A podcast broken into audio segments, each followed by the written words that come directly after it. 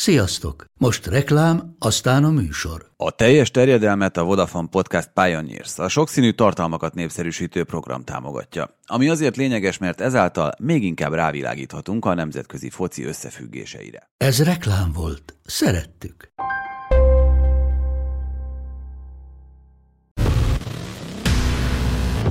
Mi minden maradt még ki a közvetítésekből? Azonnal megtudhatjátok. A teljes terjedelem már is folytatódik. No, szóval nem egészen így terveztük, de ha már kicsit ilyen rendhagyóra sikeredett itt a szezonbéli utolsó felvételünk, akkor úgy döntöttünk itt gyakorlatilag útközben, hogy akkor legyen két részes ez a mostani adás, és tényleg hát így az előző részben hallottátok, hogy remélem hallottátok, hogy elsősorban azért itt ilyen történelmi, meg társadalmi áttekintést adtuk itt a francia válogatott sikerével kapcsolatban, és akkor itt a második részben meg igyekszünk tényleg magukra a mérkőzésekre koncentrálni, hiszen gyakorlatilag itt kettő meccsről nem beszéltünk, csak a világbajnoki teljes terjedelem folyamán az a bronzmérkőzés és a döntő. Bronzmeccs egyáltalán mennyibe szokott titeket lázba hozni itt a világbajnokság kapcsán? Mert ez mindig egy teljesen joggal felmerülő kérdés, hogy egyáltalán van értelme ezzel foglalkozni, van értelme lejátszani egy ilyen meccset, és ugye egy ebben például nem is játszanak bronzmeccset, a világbajnokságon meg azért megvan ennek a hagyománya. Hát a, a bronzmeccsnek a létjogosultságán is lehet vitatkozni. Én azt tudom, hogy akárhányszor bronzmeccs volt, én vagy bulizni voltam, vagy, vagy most a legutóbb lagziban. Tehát, hogy pont, és a legutóbbi egy ilyen nagyon jó élményem az a 2010-es volt, az a német urugvány. Én akkor voltam lagziban. Na, és hát ott, ott a Forlánnak azt hiszem, talán ő volt, neki volt ez a Mester hármasa? Tehát az egy őrült meccs volt, én úgy emlékszem rá. Tudnak ilyenek kisülni ezekből. Hát ugye a török dél volt, ahol meg Hakán Sükür, az első percben, igen. hogy valami igen, gólt. Igen. Hú, hát hogy örültem már, hogy végre az utolsó két meccsen kikap Dél-Korea, úgyhogy... Na, de ez, szerintem amúgy ezek a bronzmeccsek, ezek pont, pont erre valók, hogy vagy ezt a frusztrációt egy kicsit ki lehet adni.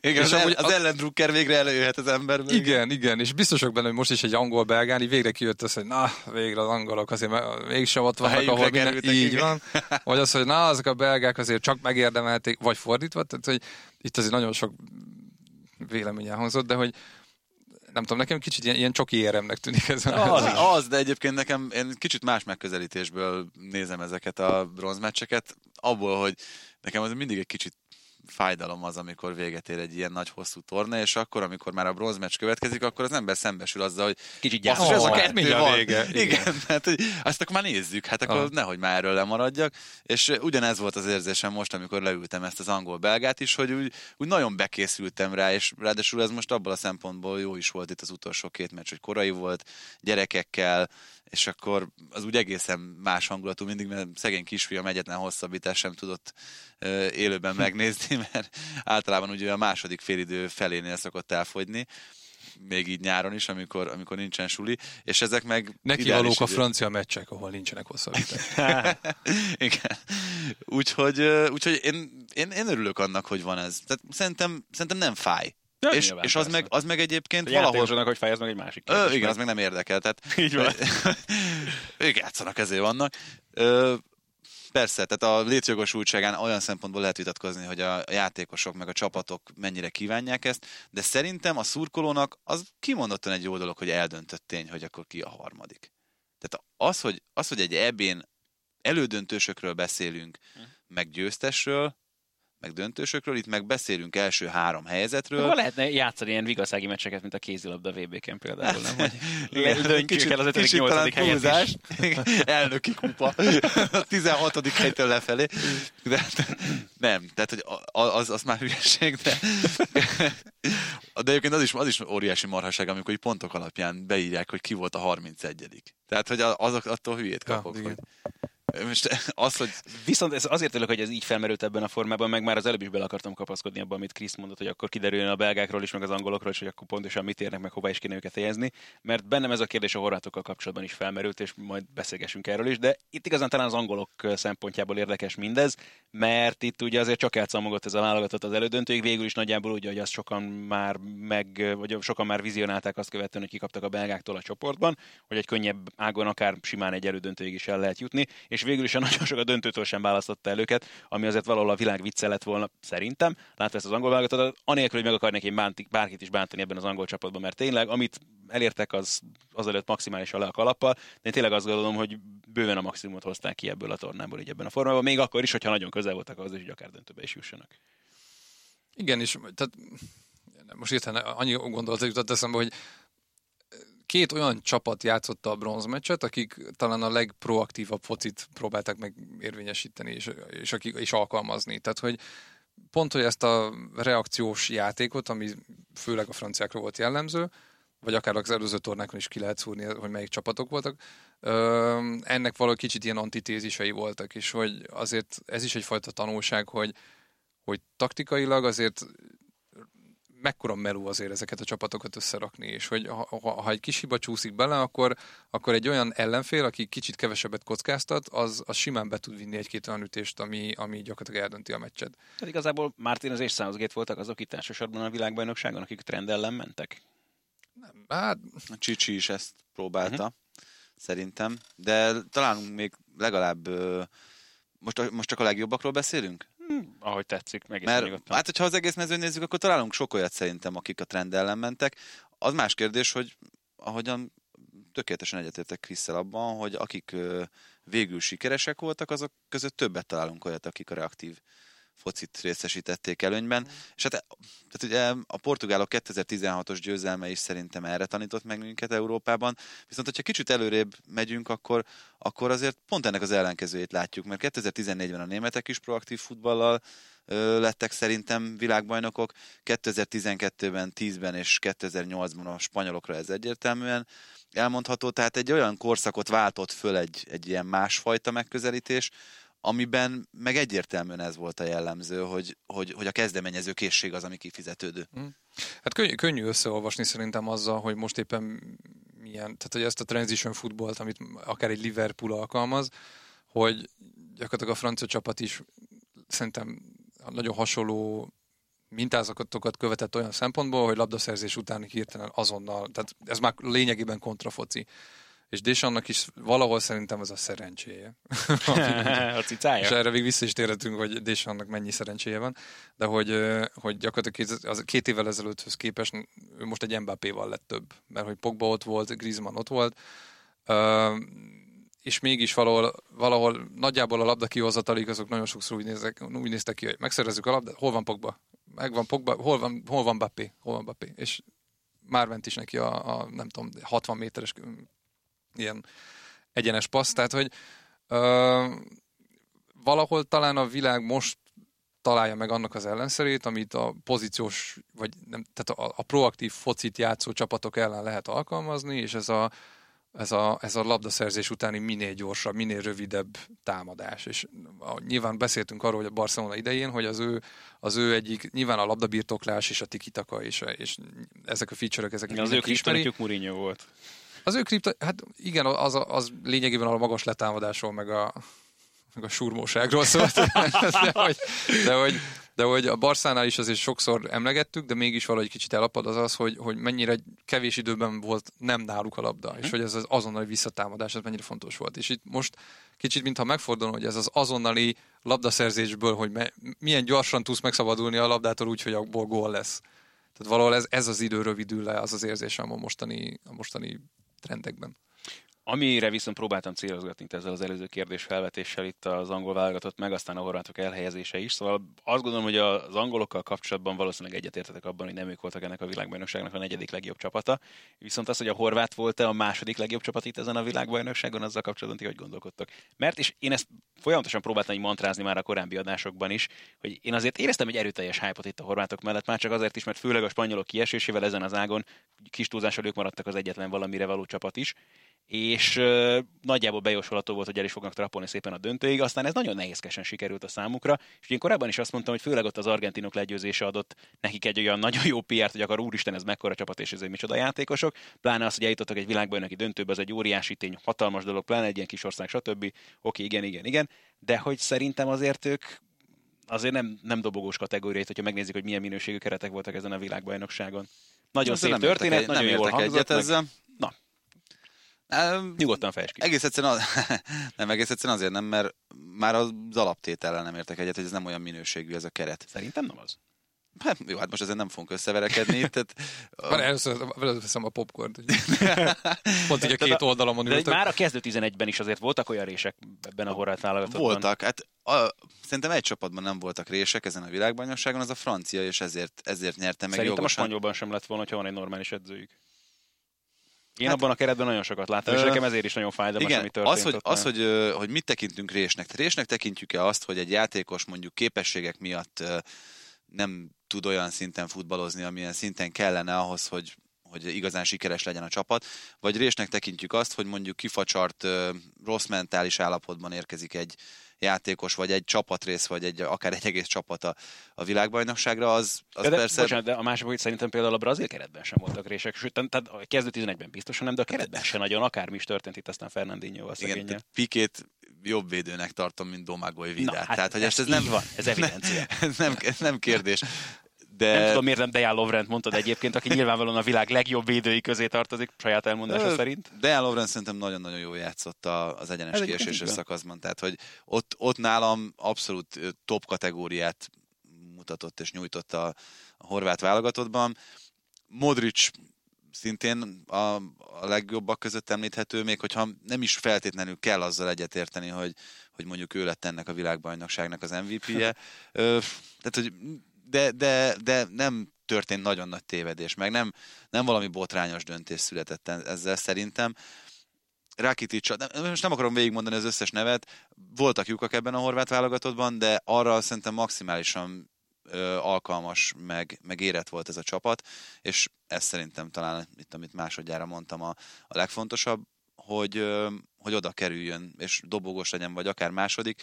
Az a csapat, amelyik amelyik minden egyenes kieséses szakaszban játszott meccsén hátrányba került, és abban minden alkalommal vissza tudott jönni, még ugye a döntőben is, az, az nem egy túl hype csapat szerintem, meg az én szememben. Hát de várj, ezek a játékosok az... valamiért hátrányba kerültek minden meccsükön. Igen, de az bárkivel megtörténhet, hogy hátrányba kerülnek. Tehát ugye itt a brazilok kiesése kapcsán... A tendencia is azt mutatja, nem, hogy a, akkor nem a brazilok kiesése kapcsán senki másról nem beszélt, mint, mint arról, hogy hú, micsoda bal szerencsés flótások ezek a brazilok, mert hogy egy öngollal hátrányba kerültek. Azért a, a, hogyha a horvátoknak a menetelését nézzük, a dánok, az oroszok, de most, hogyha a franciák elleni döntőt nézzük, akkor sem úgy kerültek hátrányba minden esetben, hogy mondjuk a játéktervükben volt lyuk vagy hiba, hanem egy szerencsétlen véletlennek köszönhetően, amikből tök sok van a fociban. Tehát, hogy ezeket nyilván, ezeknek a kezelése, ezeknek a menedzselése az az egyik legfontosabb dolog ma, és ehhez kell az a jellem, az a karakter, amit az itt okay. már a mai adásban is többször szóba hoztunk. És nálam ebben a horvátok a legtöbb csapatnál többek, ebben többek az angoloknál.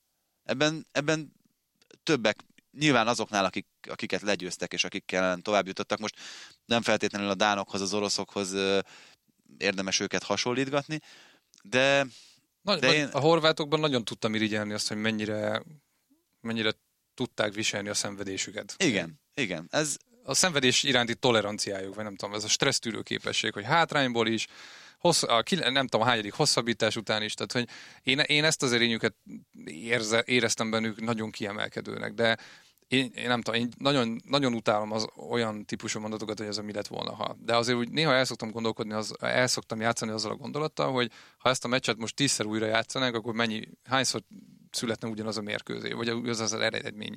Hát 4-2 ritkán. Hát 4-2 biztosan nem, de például ott van a brazil-belga meccs, ahol szerintem ha a brazilok szerintem talán 7-8-szor is megvették volna a belgákat. Akkor éppen nem, és ez valahol ez a, tehát a valósággal muszáj valahol szembenézni, és hogy a valóság az az volt, hogy a belgák szerintem nagyon jól meglepték a brazilokat, akik addig talán egy 20 percre elhitték azt, vagy belekényelmesedtek abba, hogy nagyon jó keretük van, nagyon jó játékot játszottak, nagyon jó, nagyon jó, nagyon jó pályájuk volt addig, és az a 20 perc ez pont elég volt, mert be, bekaptak két gólt, és onnantól kezdve fokozatosan érződött, hogy hogy jönnek vissza a meccsbe. Csicsi is úgy váltott, meg úgy, úgy tolta előre a védekezését, ahogy lehetett, de ez mégsem volt elég. Tehát, hogy ilyen szempontból keretösszetételről beszélni, nem tudom, hogy ez mennyire mozdít előre, csak valahol szerintem minden csapatnak érdekes karakterisztikája volt, és hogyha én nekem a keretből kellene kiindulnom, akkor horvátokat nem biztos, hogy a top 3-ba tenném.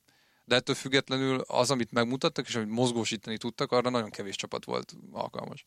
Hát csak pont tehát egy, egy csapatnak a minőségét, akkor az, az nem mond el valamit a minőségről, hogy akár hogy akkor tényleg ezeknek az oroszoknak is, akár a dánoknak is, akár az angoloknak, nagyon kicsit más kategória, de egy 90 perc alatt mindig csak egy-egy gólt tudtak lőni. Hát jó, de ilyen alapon akkor az argentinoknak is olyan minőségű keretük volt, ami top Persze, 4-es. persze, csak egy rakás. Igen túró volt Jó, a de csapat. hát e, e, szerintem ebben ez... Számpauli munkája nyilván ugyanúgy benne van, persze. De azért mondom, hogy a csapatot nyilván ezzel együtt kell értékelni.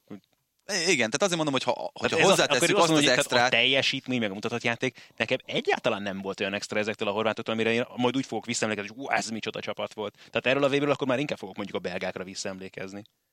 Joggal, persze, de, de ettől függetlenül én egy másodpercig nem vitatom, hogy ott volt a helyük a horvátoknak. De ez, amit szerintem Ádám most felvesz, az az, hogy, hogy ez kicsit ilyen esztétikai kérdés is, hogy, hogy milyen, milyen képi benyomást nyújt neked egy adott csapat.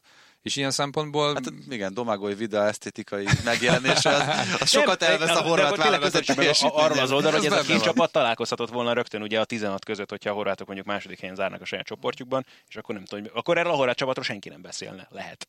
Aztán lehet, hogy a franciákról nem beszélne senki, mert ők estek volna ki, hát, persze. Ilyen szempontból valóban megint nincs értelme erről így beszélni, csak azért nagyon csalók. Nyilván egy eleve egy ilyen kieséses szakasz egy ilyen tornán. Nem tudom, a, a horvátoknál bennem, ha, ha valami, egy, tehát ha mondjuk négy év múlva vissza kell emlékeznem erre a csapatra, az egyértelműen Modric, illetve Rakiticnek uh-huh. a, a helyezkedése fog eszembe jutni. Uh, nyilván az, hogy, hogy még a hosszabbításokban is milyen erőt tudtak mozgósítani, Um, de tényleg, ha már itt tartunk, akkor rajtuk kívül tényleg maximum is, meg Mandzukic, aki megmaradt. Hát Brozovic még nekem, nekem Brozovic, Brozovic szenzációs Az, hogy mennyire volt. okosan tudott helyezkedni. Ö, nem tudom, ezt lehet, hogy meséltük már, vagy beszéltünk erről. Brozovicról csak egy rövid sztori, és szerintem azért érdekes itt, mert, mert hogy ő olyan szinten beleillett ebbe a gépezetbe ott Modric és Rakitic között, hogy azt szerintem kevesen gondolták. Ugye Brozovicnak az eredeti posztja az Interben is a jobboldali támadó pozíció volt. Nagyjából hasonlóan, mint ahogy Matuidi játsza a baloldal itt a franciáknál, de, de úgy is helyezkedett, meg körülbelül úgy is mozgott a pályán. És Spalletti valamikor ugye 20 valahányadik forduló környékén eldöntötte azt, hogy kipróbálja Brozovicot egyébként kicsit, kicsit kényszerből, mert ugye Borja Valero borzalmas formában volt, Veszino megsérült, és ezért kellett oda hátra egy ember a középpályán, és Brozovicot tette oda, és utána a meccs utáni sajtótájékoztatón elmondta, hogy megnézték az edzői stábból a számadatait, a szerelések számát, meg minden olyat, ami, ami alapján döntéseket is szoktak hozni, és semmi nem passzolt. Tehát, hogy Brozovicot, Brozovic ottani játékát és játszatását semmi nem indokolta. Egyetlen egy dolog, hogy ő látja azt, hogy edzésen hogy mozog, meg milyen a játék intelligenciája, és hogy tud figyelni a társakra, uh-huh. amikor, amikor páros vagy, vagy ilyen hármas elmozgások vannak, és Brozovic ott ragadt ebben a pozícióban, most ugye nem véletlenül játszott a horvát válogatottban sem ott, és tényleg nem az a klasszikus ütköző ember, aki, aki oda csúszik és, és szerel, viszont hogyha megnéztétek azt, hogy ő hogyan tartja a távolságokat Modricsal, Rakiticsel, hogy milyen szinten tudja segíteni és támogatni az ő játékukat, és akkor arról még nem is beszéltem, hogy milyen szinten tudja leolvasni az ellenfélnek a, a gondolatait, mondjuk ez most itt a franciák elleni döntőben pont annyira nem jött ki, de, de az előtte lévő fázisban nagyon sokszor, akkor, akkor ez szerintem a, a, az eszenciája valahol a, a futballnak, hogy itt vannak a számok, semmi nem indokolja, hogy ezt a csávót odated, de, de van, van valami olyan víziója a játékról, ami, ami miatt mégis alkalmas, és mégis, mégis megfelel, és nálam, nálam Brozovic pontosan ugyanez a, ez a kategória, mint a, az általad említettek előbb, hogy nekem ő is a nagyon kiemelkedők között. A hős az árnyékban. Igen.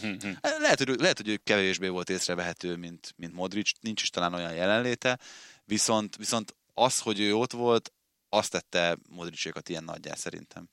Teljesen adom. Tehát ahogy, ahogyan bejátszotta a területeket, ahogyan mindig, tényleg mindig azt éreztem, hogy mindig jókor van jó helyen. Tehát ahogy az ember néz, és nyilván attól függ, hogy milyen figyelmességgel követi ezt, és hogy éppen mennyire, mennyire vagy éppen mennyire így a szurkolói érzelmek közepette van, azért Modric nagyon sokszor ugye ellopja a sót azáltal, hogy olyan labda átvételei vannak, olyan, olyan első funkcionális labdaérintései, ahol azt mondod, hogy annyira logikus, hogy így viszi, hogy, és közben meg egyáltalán nem volt logikus, hanem csak szimplán megtalált azt a kis területet, ahova érdemes bevinni. És ahogyan felszabadítja, és Brozovic mindig, valahogy mindig azt érzem, hogy Brozovic tényleg jókor van jó helyen, és ennek is szerintem van egyfajta művészete, amit nyilván általában Busquets szoktak egyé tenni, de mégis valahol ez az előrelátói képesség, ami mondjuk egy labdavesztésnél mennyire fontos, hogy, hogy éppen mennyire vagy elő vagy hátul, vagy előre támadsz, vagy visszazársz, mert azt mondod, hogy kevés, tehát túl nagy a terület, nekem muszáj ott most növelnem a létszámot.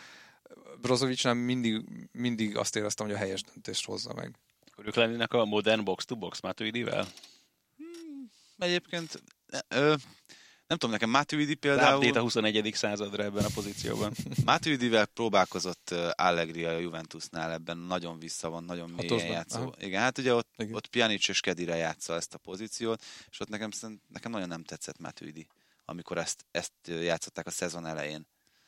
És aztán utána ugye átálltak a három középpályásos rendszerre, és adnak egy ilyen eltolt változatára. Nem, nem játszott nagyon mást egyébként Matuidi, mint a Juventusban. Uh-huh ebben a szezonban.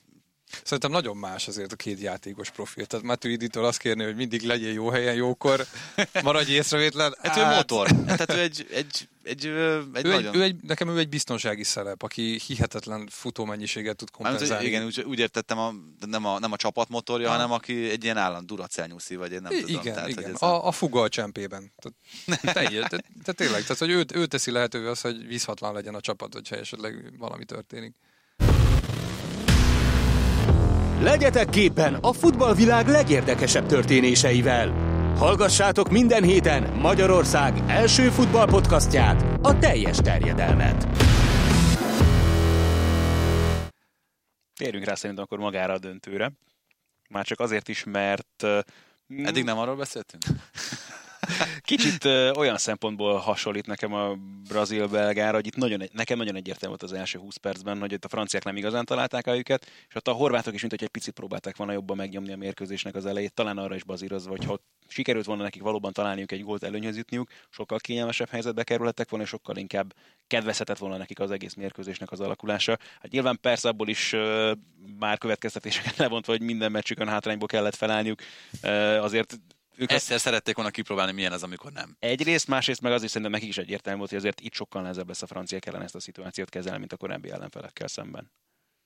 És azért a franciáknak nagyon nehezen akart elindulni ez a meccs. Tehát bennem most is él a kérdés, mi lett volna, ha nincs az a szabadrugás, ami de nem biztos, hogy szabadrugás kellett volna, hogy legyen. Tehát, hogy addig abszolút nekem úgy, a mérkőzésképpen nekem azt mondta, hogy az ott a horvátoké volt. Borzasztó döcögős volt a, a franciák játék az elején. Dechampot kérdezték azért a meccs végén is, hogy tehát valahol irigylem abban az emberben azt, hogy még akkor is egy, dönt, egy megnyert világbajnoki döntő után is képes volt azt mondani, hogy hát nagyon nem volt jó az eleje, elismerem, nem, és azt is, hogy, hogy, hogy mennyire nehezen tudtak ebbe valahogy így belemenni, és hogy nagyon sokat beszélt arról a csapatnak, hogy, hogy ezt az egész eseményt, így az, ennek az egész légkörét, ezt valahogy így dészakralizé, hogy ez a szentségteleníteni. Most ez lehet, hogy hülye szó. Tehát, hogy, hogy elvegye ennek az egésznek a túlságosan kiemelt szerepét, ami túl nagy nyomást Elősse az élét. Igen, tompítsa az egészet, és hogy inkább egy, valószínűleg az volt az üzenet lényege, hogy ez, a, ez is csak egy meccs. És, és hogy főleg ezt, ezt érzékeltette velük, mert hogy 2016-ban a portugálok ellen abszolút ez uralkodott az öltözőben, Aha. és hogy nagyon nehezen szintén akkor is nagyon görcsösen indultak, és aztán ahogyan ugye Cristiano Ronaldo kiesett a meccsből, túlságosan megnyugodtak, mert azt mondták, hogy jó, akkor ez innentől megvan. És, innentől, és, és elfelejtettek bármit is csinálni az ügy érdekében. Tehát uh, én, én nagyon nyugtalan voltam a mesnek az elején, mert azt éreztem, hogy főleg Modric, aki gyakorlatilag mindenhol feltűnt, és, és általában tehát ő rajta érzett az, érződött az, hogy milyen jelenléte van, és hogy mennyire, mennyire akarja ő ezt a döntőt, és, és nem, csak, nem csak próbálkozik, hanem ott is van ehhez képest egy francia játékos, játékoson sem éreztem ezt a fajta, ezt a fajta kisugárzást. Na ez a nagyon érdekes, hogy gyakorlatilag itt, itt a vezéri szerepkört, mint hogyha nem igazán tette volna magájával senki ebben a francia csapatban, itt a döntőben legalábbis. Um, ez a döntő nekem azért volt fura, mert nem volt hőse. És ez is, ez is valahogy kicsit rímel arra, amit, amit beszél... Micsoda? Pándzsukics. Öngól meg gól. a franciák hőse. Igen. Mert anélkül az öngól nélkül azért nagyon nehéz lett volna nekik. Hát igen, de ott van Perisic is, aki, aki szépen megfordította, aztán az ő kezére pattan a labda. Ott van uh, Loris, aki, aki azért bemutatott egy kulcsvédést, ott még talán egy-egynél, már nem is emlékszem. És aztán hát, az a baki, az atya úristen, az mi volt. Uh, Kanté, aki, aki talán a, a, hihetetlen tornát futott, és nagyon sokan még arról is beszéltek, hogy MVP is lehet. És, és, és akkor erre le kell cserélni a második fél időben. Igen, és, és ez, ez egész meccs egy lyukra futás volt. Tehát, hogy Nem volt szerzett labdája az első fél időben Kanténak? Valami ilyesmi statra emlékszem is. Ott van Varán vagy Ümtiti, aki, akik szintén hát a, a, a betonnal váltak egyé. Mind a kettőnek volt, egy, volt egy-két olyan megmozdulása a döntőben, amikor azt mondtad, hogy Jézus Úristen. Tehát, hogy nyilván azért, mert mert vagy, vagy kompenzálniuk kellett, mert mondjuk esetleg Pavár helyére kellett kilépniük, és amiatt megnyílt a terület, vagy csak szimplán azért, mert rosszkor, rosszkor ugrottak fel a fejeléshez. Tehát, hogy nagyon-nagyon sok feszültség és bizonytalanság uralkodott ebben az egészben. És amúgy visszatérve erre, most ez teljesen zárójeles, de hogy a 98-as csapattal kapcsolatban beszélgetünk a különbségekről ugye az előző adásban, és hogy annak idején azért volt egy poszter arca ennek a győzelemnek, és az Zidán volt ennek a mostaninak nincsen, nincsen még igazán kialakult ö, arca. Most nem, el... volt, nem volt semmi Merci Zizou a... Volt, de ugye ez is érdekes, mert ezt meg F. mondta el a meccs utáni műsorban, hogy annak idején ez a, a Diadalivre vetített Merci Zizou, meg Zizou Président, ez, ez a szponzortól jött, tehát, a, az a, tehát ez az ő kezdeményezésük volt. Most viszont már a szövetség volt az, aki kiírta, hogy Hugo, meg Antoine, de nem volt egy, Paul, aha, aki de nem volt, nem volt olyan, aki, akire ki, sőt, még Deschampot se vetítették ki a Diadalivre, tehát hogy ezt még sérelmezték is ott a stúdióban. Uh, és akkor mellette még ki, kiírták azt, hogy melyik városból származik, hogy akkor az adott közösség is egy kicsit érezze, hogy, hogy belevaló. Igen. Na, az... de, ha már itt tartok, nekem kicsit Griezmann az, aki, akire én azt mondanám, hogy, hogy ennek a mostani csapatnak talán az egyik, hanem a legfontos, legfontosabb tagja. Hm.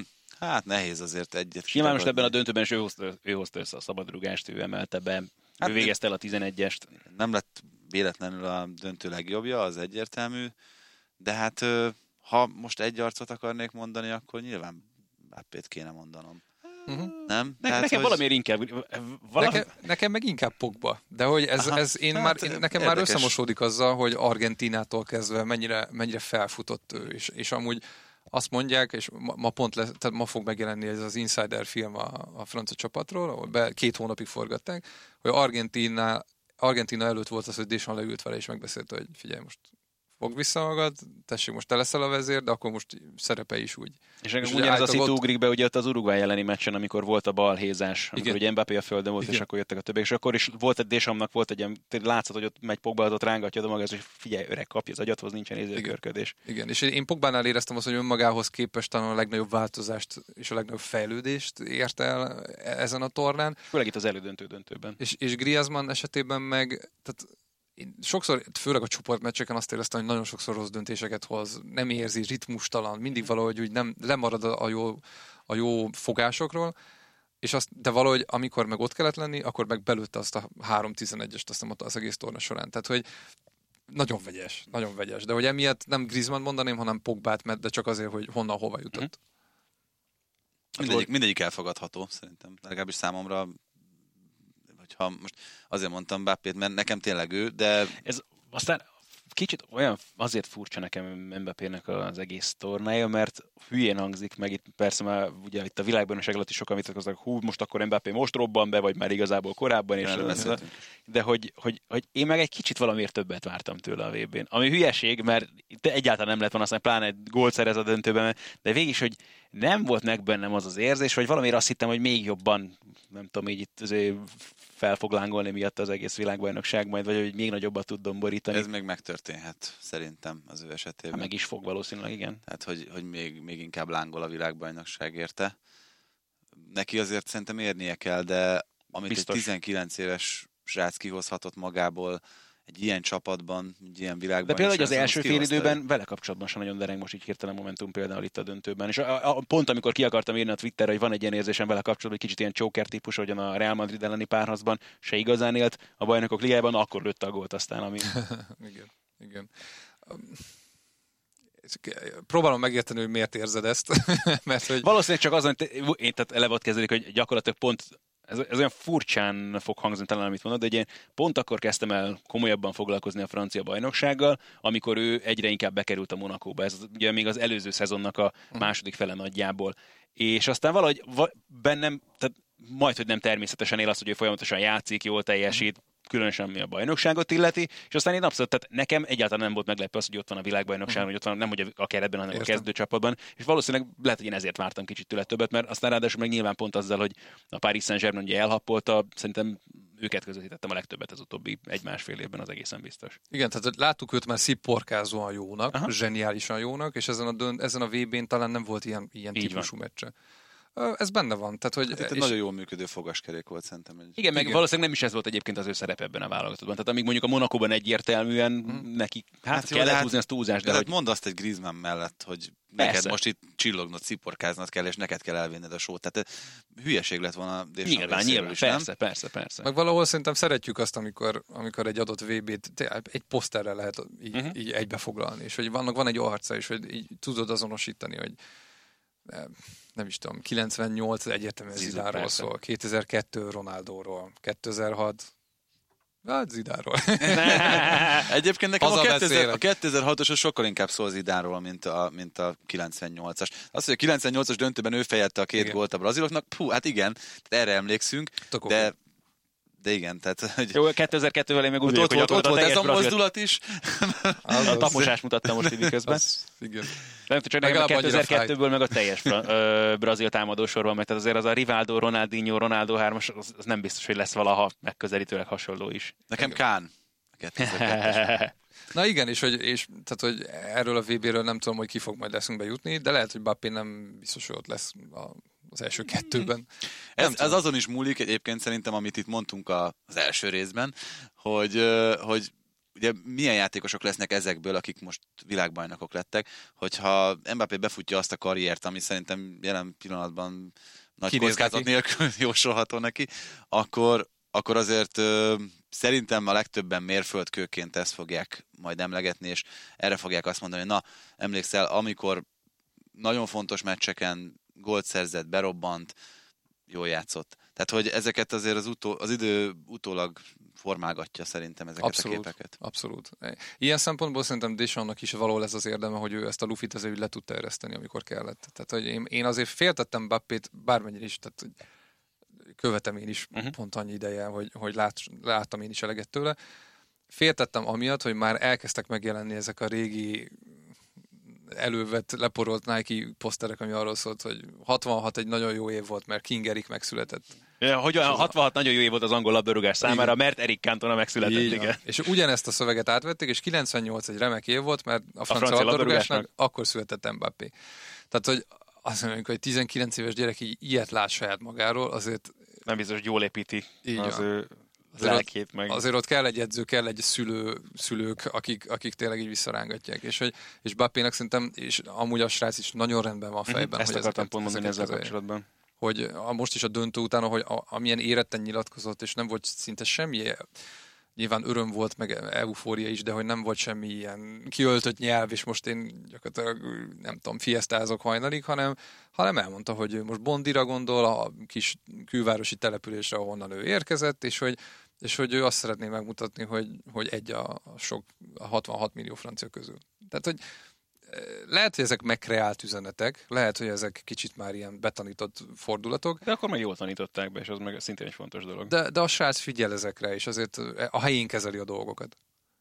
Az sem véletlen, hogy Macron ugye még jóval a VB előtt, amikor ugye Vea is nála járt, ugye akkor úgy, és őt hívta be magához, meg valahol ő, ő, egyébként meg ilyen szempontból lehet egy nagyon fontos talizmány úgy az egész Franciaországnak, hogy őt azért most szerintem összekötnek egy generációval és ugye a mostani fiatal francia Veát. generációnak ő lesz, igen, Timothy Veát.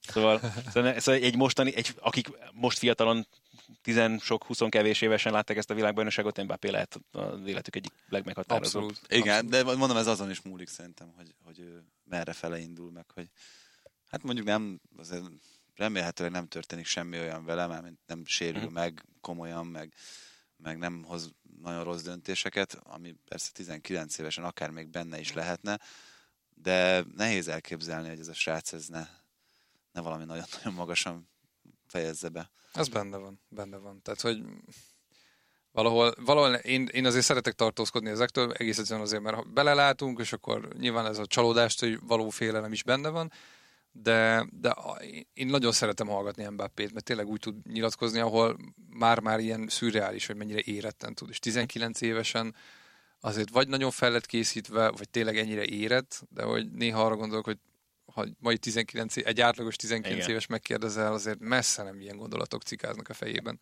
Még egy dolog jutott eszembe itt ezzel az egész francia sikerrel kapcsolatban. Lehetne ez, erről mondjuk a horvátokkal kapcsolatban is beszélni, mi lehet még tovább ennek a válogatottnak, csak ott azért többen állnak nagyon közel ugye ahhoz, hogy akár a válogatott pályafutásuk hamarosan, vagy mondjuk hogy az Európa bajnokság után véget érjen. Viszont ez a francia keret ugye annyira fiatal, meg pláne a kezdőcsapat annyira fiatal volt itt az egész világbajnokság, hogy már a tornán sokan arról beszéltek, hogy hújt a következő évtizednek határozó csapata lehet ez majd nemzetközi szinten. Viszont nekem meg az jutott eszembe, hogy itt ha most visszagondolunk csak itt az utóbbi csapatokra, akiknek sikerült mondjuk EB után VB-t vagy fordítva e, nyerniük. Ugye 98 után 2000-ben a franciák megnyerték az EB-t, de már Roger vezetésével, és utána aztán a spanyolok miután megnyerték az EB-t, már a VB-n ugye Vicente Del Bosque volt az ő edzők, és valahogy ez a dolog akkor villant be nekem, amikor itt most láttam Désemat például ölegetni Pogbát itt a nagy ünneplés meg az éneklések közepette, meg ahogy ő is beszállt például az engolokant és nótába itt az ünneplések folyamán, hogy azért amikor te elérsz egy ö, csapattal, egy ö, kerettel egy ekkora sikert, akkor nincs meg annak a veszély, hogy te például túlságosan megkedvelsz, megszeretsz és megbocsátóbb leszel bizonyos játékosokkal szemben. És ez most leginkább Joachim Lővel kapcsolatban jutott nekem eszembe, és itt a német buktával kapcsolatban, és aztán itt vissza lehet utalni arra, hogy hogyan véreztek el ugye címvédők a világbajnokságokon, az utóbbi tornákon, hogy ez a fajta veszély fennáll a kapcsolatban? Te, ez egy nagyon jó gondolat, amúgy nekem azért tetszik, mert nagyon sok edző szerintem pont ebbe a hibába uh-huh. esik, tehát Skoláritól kezdve tényleg lőven át a, a, a Delboszke is. Valahol annyira ragaszkodnak a játékosaikhoz, hogy nem veszik észre, hogy a négy évvel azelőtti ember már nem az, akit éppen akkor uh-huh. épp is tápolnak. Deschampsnak szerintem valahol az hihetetlen erénye az az, hogy, hogy képes mindig, mindig az adott, val, az adott valóságot észrevenni és látni, és hogy, és hogy kimondani azt, a, még, az, még akkor is, hogyha az rosszul esik, vagy hogy, és ez, itt nem a kíméletlen őszinteségre gondolok, hanem csak szimpen az, hogy mindig tudja az, hogy kinek hol van az adott szintje, az ő saját hazadott értékét is általában jól be tudja lőni, tehát hogy nem, nincsenek ilyen hangzatos kibújásai az egész dolog alól. Tehát az ember olyan, mint hogyha, mint hogyha egy ilyen konstans éberségi állapotban lenne. A jó barátokban ezt hívják unáginak. Mondd, hogy unágik vagyunk. De az nem lehet az, valaki. Az nem az, ami vagy, hanem amit van. Mondd! Igen. Tehát, hogy, hogy Deschamnál ezt az unágit ezt annyira, annyira lehet érezni, hogy, hogy zsibong, vagy zsizsereg a, a, a, az ember, hogy, hogy mindig tudja azt, hogy mit kell csinálni. Megmondja, oda megy a társaknak, és megmondja nekik, hogy te figyelj arra, mert az fog történni, hogy és hogy. Tehát... És ez, a, ez az Enzonzi kantécsere, ez tökéletesen aláírja például ezt itt a meccsen. Abszolút, abszolút. És már, már 98-ban is abban az Insider filmben, a Lizzie Daliblőben is az, oda megy Henrihoz, és 5 percig beszél arról, hogy figyelj, majd így keresztbe fuss, így fognak jönni a passzok Zizútól, de hogyha Jorkev-től kapod, akkor izé. Tehát, hogy Szerintem van egy ilyen állandó, már-már kicsit ilyen megszállott, örök állandó gondolkodása arról, hogy az adott helyzet mit, mit kíván meg. Tehát ilyen szempontból nem féltem attól, hogy, hogy képes lesz meghozni azokat a döntéseket, ahol, hogyha esetleg valakinek el kell engedni a kezét, akkor elfogja. Hát nézd meg most is, ahogy ezt a keretet összehozta. Rábiónak simán azt mondta, mm-hmm. hogy nem kell lesz. Az elmúlt években gyakorlatilag Marcial. azt is Marcial, Komán, mondjuk a sérülés miatt könnyebb volt, de Payetnél is azt mondta, hogy figyelj, nem kockáztatok a sérüléssel. És aztán amúgy nagyon szép gesztus volt, hogy meghívták Payetet is, meg Koszielnit is Oroszországba, hogy együtt ünnepeljenek. Tehát um, ez, ez, ez a vetülete szerintem így nem, nem forog fenn Desampnál. Nála szerintem inkább az, hogy nem, nem, fog tud, nem fogja tudni azt játszatni, ami ahhoz kell, hogy, hogy megnyerjék. Igen? Nem, nem fog tudni megújulni? Nem fog tudni megújulni, szerintem igen. Tehát, és ez lehet, hogy ha mindig ugyanazt a szintet hozod, és képes vagy a saját játékosaidból kisajtolni azt a mentális erőt, azt, a, azt, a, azt az odaadást, azt a védekezésben, azt az energiát, és támadásban azt az élességet, akkor lehet, hogy az elég lesz, de hogy nagyon más játékra ne számítsunk két-négy év múlva, hogyha Deschamps lesz, mert, mert nagyon hasonló, hasonló formákat fogunk látni, mint az elmúlt kettő-négy évben. Hát nekem ezzel kapcsolatban elég radikálisak a gondolataim, már mint hogy, hogy számít-e az, hogy, hogy ö, valaki hatalmas újító legyen taktikailag egy válogatott élén. Lehet, hogy rosszul látom, vagy lehet, hogy én nem láttam meg valamit ezen a világbajnokságon, de nem, nem volt az az érzésem, hogy bármifajta olyan taktikai innováció akár felfedezhető lett volna még a legjobbaknál is, ami felülírta volna azokat az egyéb szempontokat, amiket te itt most elsoroltál. Hm. Hogyha ő meg fogja tudni oldani azt, hogy a, a csapat továbbra is maximális éberséggel, unágival, hogy mindenkiben ez benne legyen, vagy mindenkivel vele legyen, és, és hogy mindenki képes legyen küzdeni a másikért, az többet fog számítani, mint hogy ő, ő kellően innovatív vagy progresszív lesz-e taktikai szempontból. Igen, tehát hogy a, amit én nagyon irigylek mondjuk egy Southgate-ben, és amit nagyon becsülök, az az, hogy mennyire egy nyitott elme tudott maradni, és lehet, hogy mondjuk ez, ez, ez inkább arra vezethető vissza, hogy edzőként még nincs akkor a hitelessége, meg nincs akkor elfogadottsága, de ő bátran kijelentette azt, hogy itt vagyunk a világ egyik legjobb bajnokságában, Robes League, és, és olyan edzőkkel dolgozhatunk együtt, mint Conte, Pochettino, Pochettino Guardiola. Guardiola, Arsene Wenger, és tanuljunk tőlük. Tehát, hogy lessük el azt, hogy mi, ők mit tudnak, és, és simán elment hozzájuk gyakorlatilag gyakornokoskodni, és ellesni, hogy mit, és aztán ezeket látszik, hogy próbált alkalmazni. Hát a, a dolog az is hozzátartozik, hogy ott még akkor szó nem volt arról, hogy angol szövetségi kapitány lesz. Tehát ő az angol utánpótlás válogatott szövetségi kapitánya volt, előtte a Borónál volt egy olyan időszak, ami úgy emlékeznek rá, hogy... Igen. Kettő között ITV szakértő. Így van, tehát hogy ő, ő, ő, ő, ő még nem arra készült, hogy ő most angol szövetségi kapitány lesz, ő arra készült, hogy talán mostanában majd interjúvolják mm. valamelyik csapatnál, hogy mondjuk esetleg egy Premier League középcsapatnak a kispadjára leülessen, nem? Így van, így van. Tehát, hogy én, én ezt, ezt a fajta hozzáállást ezt nem látom Desamban, és, és az ember valahogy úgy fog nekivágni, hogy ugyanúgy megmarad a, a tehát van, aki stílusban gondolkodik, van, aki játékrendszer alapján indul ki, van, aki, és van, aki mondjuk szigorúan csak így a profiloknál marad meg, és azt mondja, hogy figyelj, van egy vonalszélsőm, akkor a másik oldalra nem, nem rakok egy ugyanolyan embert, hanem inkább egy olyat, aki ha a vonalszélső felmegy, akkor tolódik egy kicsit a csapatom, és akkor inkább visszazáll. És, és, ez, ebből... ugyan, és ez, ugye Dávid ezt fel is rajzolta nekünk itt. Most azon gondolkozom, hogy a VB előtt talán, hogy ugyanez meg volt Desan Marseille-nél annak Igen. idején. Igen. amelyikkel ugye megnyerte a bajnokságot, és hogy ilyen szempontból aztán végképp nem engedte el a kaptafát. Igen, tehát hogy elképzelhetetlen számomra az, hogy a francia csapat elkezdjen úgy akár olyan elemeket alkalmazni, mint mondjuk a spanyolok, uh-huh. uh, hanem, hanem csak szimplán lesz egy evolúciója ennek a csapatnak, lehet, hogy meg fog jelenni mondjuk pár év múlva egy védelemben egy Langley, vagy egy, nem tudom, egy Ussam Aouar, uh-huh. Tehát, hogy még nagyjából őket tudom elképzelni, hogy ők beépülnek, és esetleg kikopnak most, mit én, a Ramik, akik ugye most nem, nem meghatározó ember, talán a Loris. Főleg, hogyha... A Rami be is jelentette, hogy visszavonul a válogatott. Főleg, hogyha összejön ez a Riner elleni meccs. Különösen. igen, ó, oh, igen. Riner egy hányszoros világolimpiai és minden bajnok judós? Kilencnél tart. Igen. De hát... És csak gyorsan mondjuk, ugye nehéz Teddy, tehát, hogy ugye igen. Teddy Rinerről beszélünk. A, igen. Ő a, a, a nemzet, korszakos... így van. Aki, aki találkozott már vele, az, azt tudja, hogy ez mekkora vállalás volt hát, Csak te vele kapcsolatban azt érdemes tudni tényleg, hogy ő akkora ikon Franciaországban, tehát hogy a futballisták mellett ugye az ő hat életnagy, életnagyságú, gigantikus méretű képe szokott ki lenni a francia áruházaknak a kirakatában. Amikor meg... kint voltam Franciaországban a, a VB-n, ott nyerte meg Judo a... VB-n. Judo VB-n, igen.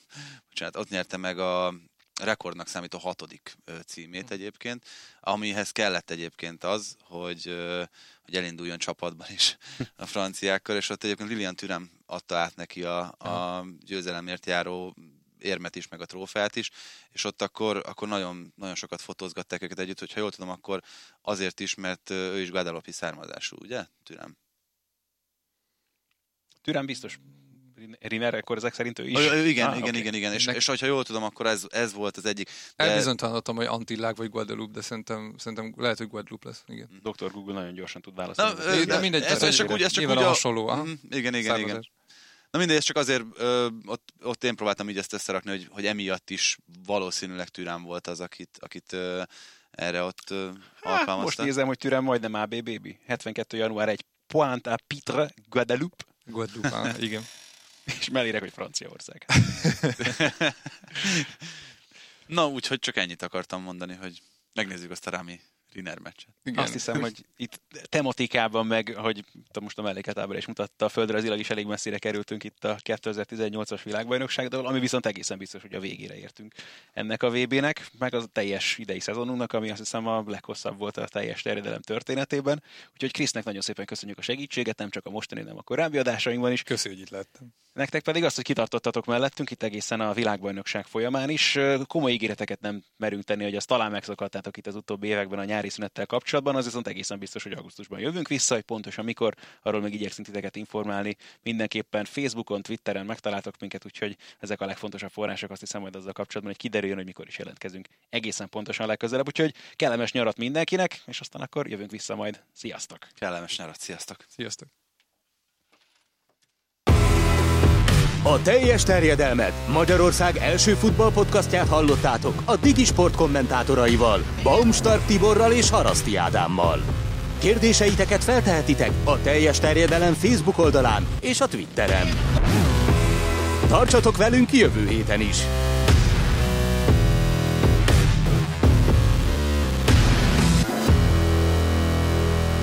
Ez a műsor a Béton közösség tagja.